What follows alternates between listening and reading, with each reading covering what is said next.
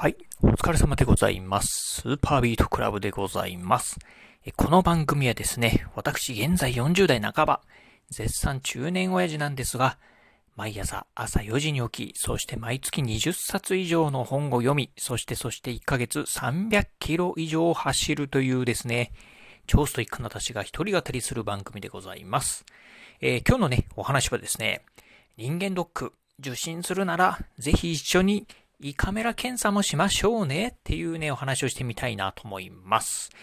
えー、人間ドックね。うん。まあ、30代の半ばから40代ぐらいからですか。えー、まあね、会社によって違うのかもしれませんが、まあね、そういったね、えー、まあ、いわゆる健康診断ではなくてね、あの、病院、まあね、えクリニックであったりとか、まあ、検診センターって言われるようなね、場所なんかに行ってね、えーまあ、人間ドックって言われる、いわゆるね、1年に一度のね、体の総点検ね、することがね、まあ、皆さんもね、まあ、30代、40代以降のね、えーこのラジオをお聞きの方、多いんじゃないかなと思います。えー私もですね、えーちょうどね、35歳、うちの会社なんかはね、35歳以降はですね、まあ、健康診断ではなく、まあね、人間ドックをね、受けましょうということで、まあ、毎年ね、年に1回、えーまあ、自分でね、うん、まあ、決めた、まあ、2位のね、えーえーまあ、検診センターに行ってね、人間ドックを受けてるんですが、まあね、そんなね、人間ドック、えー受ける際はですね、ぜひね、胃カメラ検査もね、一緒にしましょうね、というね、お話をね、今日はね、してみたいなと思います。えー、まあね、うん、このね、胃カメラっていう風に聞くとですね、いや、あんなカメラをね、あの、飲み込んでね、検査するなんてね、絶対嫌だよっていうね、いう風にね、思う方もね、いらっしゃるんじゃないでしょうか。えー私もですね、過去にね、うん、まあ35歳の時だったかな。一番最初にね、えー人間ドックを受けた際にですね、まあバリウム検査、胃カメラ、胃カメラ検査はしなかったんですけど、バリウム検査を受けまして、実はね、まあその時にですね、まあ再検査っていうのにね、引っかかりまして、そしてね、その再検査でね、まあ胃カメラをね、体験したんですけど、もうね、ほんとね、苦痛でね、もうこんな本当ね、死にたくても、えー死んでもやりたくないって思ったぐらいね、非常にね、辛かったのをね、記憶しております。まあなんですが、まあね、えー今ではですね、もう毎年ですね、胃カメラのね、検査をね、受けるようにしております。まあなぜかというところでね、お話しすると、実はね、同じ、まあ胃を検査するってところでいきますと、まあバリウムですね、バリウム検査とですね、まあ胃カメラっていう検査があるんですが、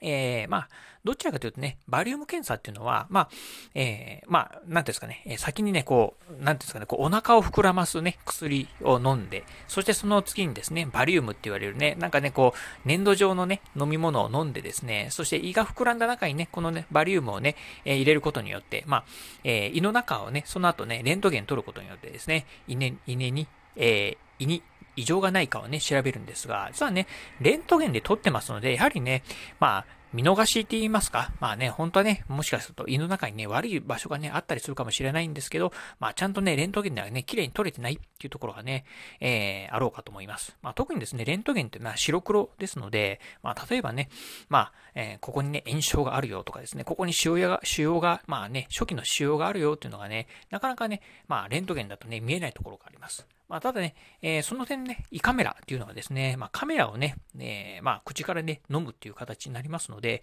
当然ながらね、うんカメラね、白黒ではなくね、カラーでございます。なのでね、まあ、カラーなので、まあね、ちょっとしたね、まあ、異常っていうのもね、えー胃の中の異常というのを見ることができるっていうところがありますよね。そしてね、胃カメラ。まあね、胃カメラ、えー胃だけではなくてですね、例えばまあ食道であったりとかね、喉の部分、まあそういったところもね、検査することができますんで、バリウムよりもね、やはりね、まあ効果的にはね、えーあるのかなっていうところですよね。うん、まあそういうのを考えるとですね、ぜひね、胃カメラっていうのをね、やってみていただきたいなと。結局、バリウムを受けて、まあね、もし異常が見つかった場合には、胃カメラをしないといけないっていう、えーところありますので、どうせするんだったら、まあバリウムではなくて、胃カメラを最初にしといた方がいいんじゃないっていうのがね、私のね、まあおすすめポイントでございます。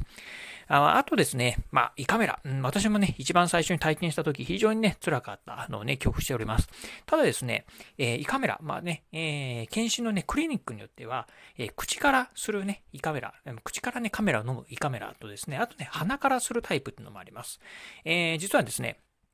うん、私もね、口からね2、2回ほどね、胃カメラやったことあるんですが、もう本当ね、辛くてね、もう死にそうでございました。ただね、去年だったかなえっ、と、初めてね、鼻からやってみたんですけど、鼻からだとですね、まあ、あの、辛いことは辛いんですけど、ただね、耐えれない程度はないぐらいのね、辛さでございました。というところはありますんで、ね、もしね、胃カメラ、まあね、初めてね、まあ、ちょっとやるんだという方でね、まあ少しね、まあドキドキしてる方いらっしゃいましたらですね、ぜひね、ここはね、鼻から胃カメラね、やってみていただければ。まあ多分ね、そっちの方がね、楽じゃではないかなというふうに思います。